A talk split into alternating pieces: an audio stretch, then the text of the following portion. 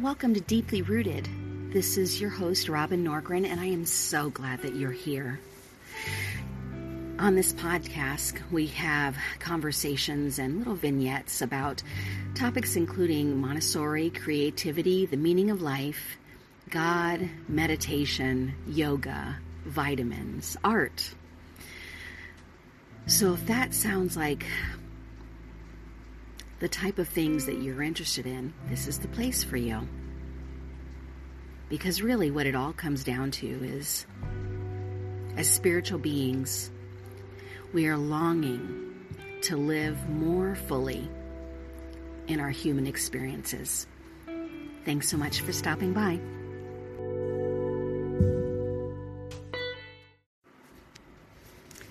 Today's mantra is try love. Maya Angelou says, Love recognizes no barriers. It jumps hurdles, leaps fences, penetrates walls to arrive at its destination full of hope. Here are my thoughts on this. I love love. Love takes the edge off any decision I am making. Loving others, being loved. What characteristics do you need to experience in order to feel loved? How can you demonstrate more love to others? How can you invite more self love into your life? Try love.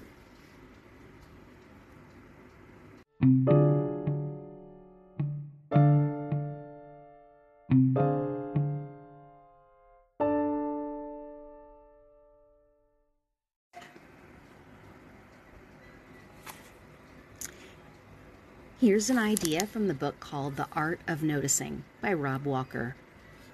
It offers us ways to spark creativity, find inspiration, and discover joy in the everyday. The idea is repeat your, your point of view. Repeat your point of view. One student of mine, Steve Hamilton, noticed an incongruous bench not far from our classroom that he realized no one sits on. Quote and unquote. He made a habit of occupying this spot for 15 minutes every day and studying passersby. Lots of perfectly familiar settings would suit. Sit by an office window that you hardly bother to glance through anymore, or on your own front porch the determined repetition of the same view over time will likely something, reveal something that is not really the same view after all. There's this place um, that I think about quite a lot, um, and I had the pleasure of seeing it when I was living in Germany uh, when my husband was deployed and stationed there. And I had my um, then four year old daughter with us. And it was kind of a pretty isolating time. Um, and every day we would go for a walk along this path. And we went for a walk along this same path every day for six months. And I am so happy that I one time decided to just take a picture of the path. And so when I look at that picture of the path, I immediately think of all the mundaneness that we saw together. But I think of all the life that I walked out on that path, and it it makes me feel teary unexpectedly right now to even talk about it. Um, because here I was on one side of the world, and all my friends were here in the United States for the most part. And so while I was awake, they were asleep. And I was just doing life in a country that I was born in, but I really didn't know much about. And I was born there because my dad was in the military. And then here I was walking along a path with my daughter, who is there because her dad's in the military. So even in the ordinariness of that, there's a lot of my life that feels like was walked through in in just doing this one activity every single day on this same path. So, I invite you to try something like that or to reflect on a time where you might have done this type of activity in your life and maybe write about how um, it has changed or molded you.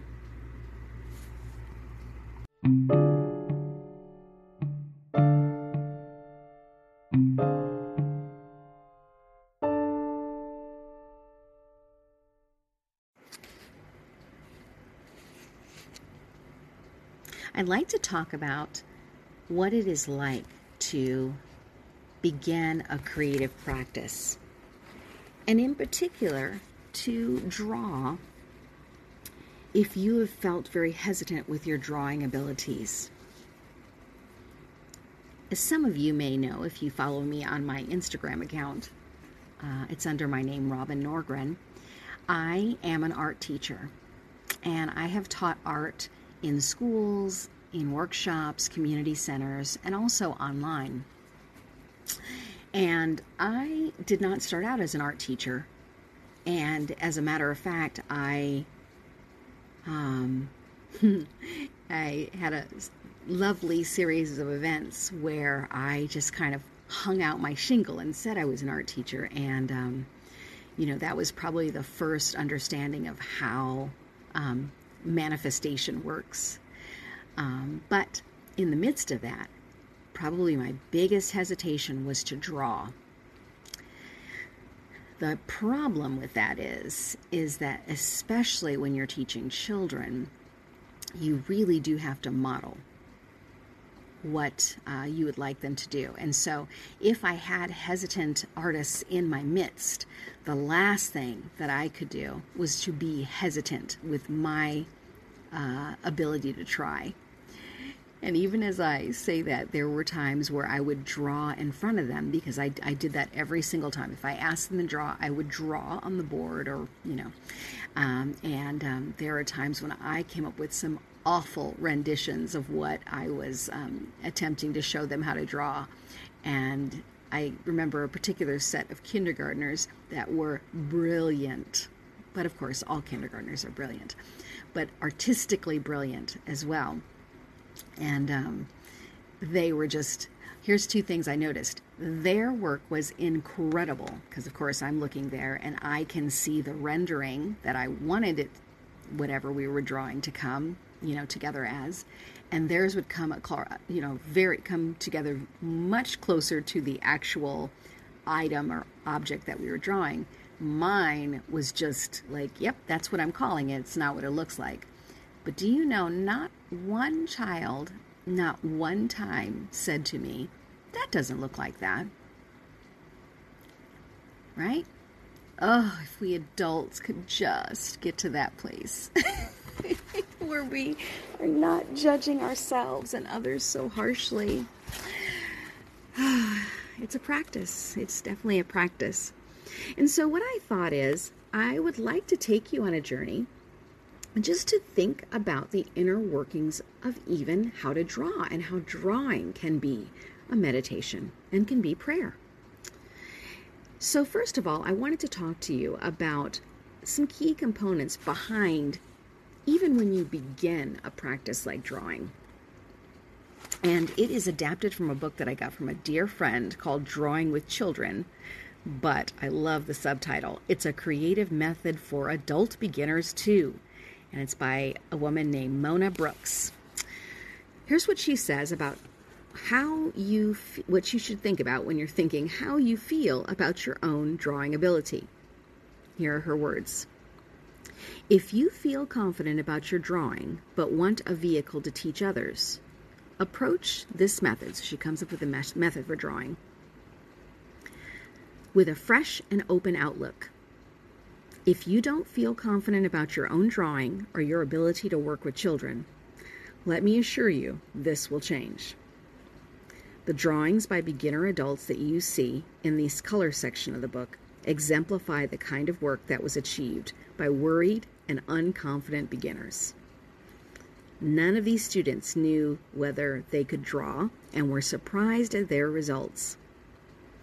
If you want to improve your own drawing and don't intend to teach anyone else, you can simply become your own teacher. How often have you heard someone conclusively state, I can't draw? Is it, it is accepted that only a few are blessed with the gift of drawing and that no excuse is necessary for not being able to draw. You can even hear successful painters, designers, and artistically inclined people make their make this type of statement, but with additional embarrassment and frustration. Do you know this attitude can actually change whether you teach it to yourself or you decide to teach it to others? One gentleman, shaking and sweating at the beginning of a one day wor- workshop, admitted to the group that he was shocked to display such real fear over the idea of possibly being unable to draw. He said he was sorry he had come. He was sure he'd fail. And by the end of the day, he was beaming with pride at his accomplishments and said that if he could draw, anyone could. He couldn't believe I had witnessed this same phenomenon many times. I'll stop right there. But that is exactly what has been my experience with drawing is that really it just takes a kind teacher and a kind voice inside you. Where here we come back to kindness to learn how to draw. And I have found over the years, I am even amazed that I am up at the board even in front of fifth and sixth graders who kind of can be a bit judgy. Just ref- like pushing, see, noticing the thought, like, oh my gosh, I hope you can draw this one on the board, and doing it every time. Now, would I like to do it a little better? Sometimes, but I feel like the more I have practiced, the more I've just gotten used to the idea that this is just my rendition of what it is that I'm drawing. And I, you know, I don't have to tell you this, especially those parents out there.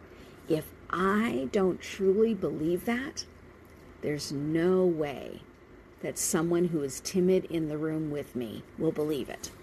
So, Anyway, I'm going to start to share some kind of tips and tricks on drawing. Believe it or not, I can do that without um, you even seeing what it is I'm doing.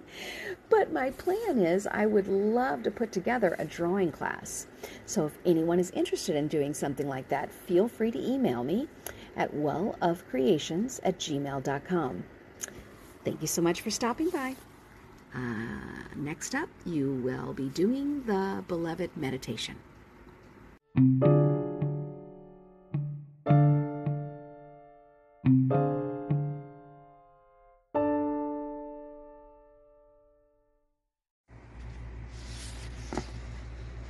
This is part three of the meditation, the beloved prayer.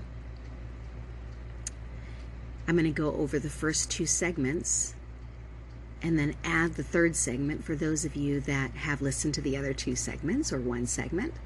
But I wanted to give you kind of a full body experience of how this prayer would work as a meditation. It is intended to be a 30 minute meditation, but I promise you, it does not have to be 30 minutes. This is something that you can work your way into.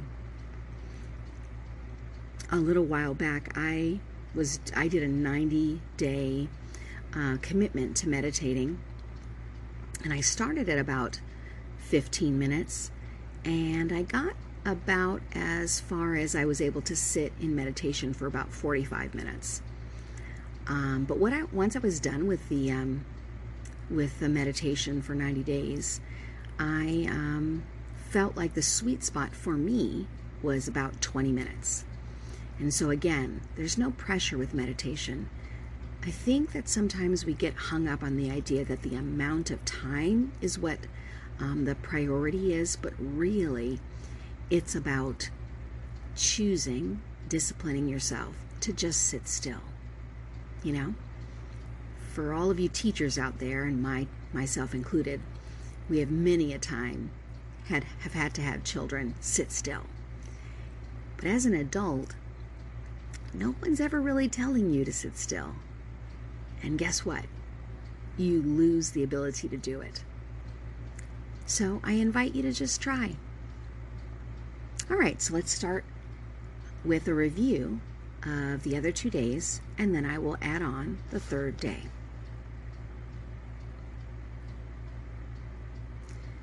Sit relaxed and at ease. Have a confidence that God's love will show itself in some way. For the first 10 minutes, without fuss, say the following words slowly and fervently Jesus, you are the beloved. Repeat the words as necessary. Let your heart fill with non-verbal praise and thanksgiving. Let distractions float by, even when they press upon you. After a while, the distractions will seem less and less urgent as you let them go. Simply be with Jesus in this precious moment. Then, gently and without fanfare, move on to the next 10 minutes. Paul reminds us in Romans 9:25 that we too are destined to become the beloved. Another color is added to the beauty of this scene. Say these words Jesus, I am the beloved. Let your core being soak up God's favor. At first, the shift might seem jarring, but rest in the depth of prayer and let this truth settle in. Then go on to the next 10 minutes. I used to imagine that part would be a distraction, but I have found it to be a rich and a holy connection with others. Jesus, we all are the beloved. Let people come into your heart a neighbor, a friend, a relative, someone you read about in the morning paper. The important thing is not to exclude anyone. Your heart will bring to the surface the ones you need to give attention to. At the end, simply conclude with a word of thanksgiving or the Lord's Prayer.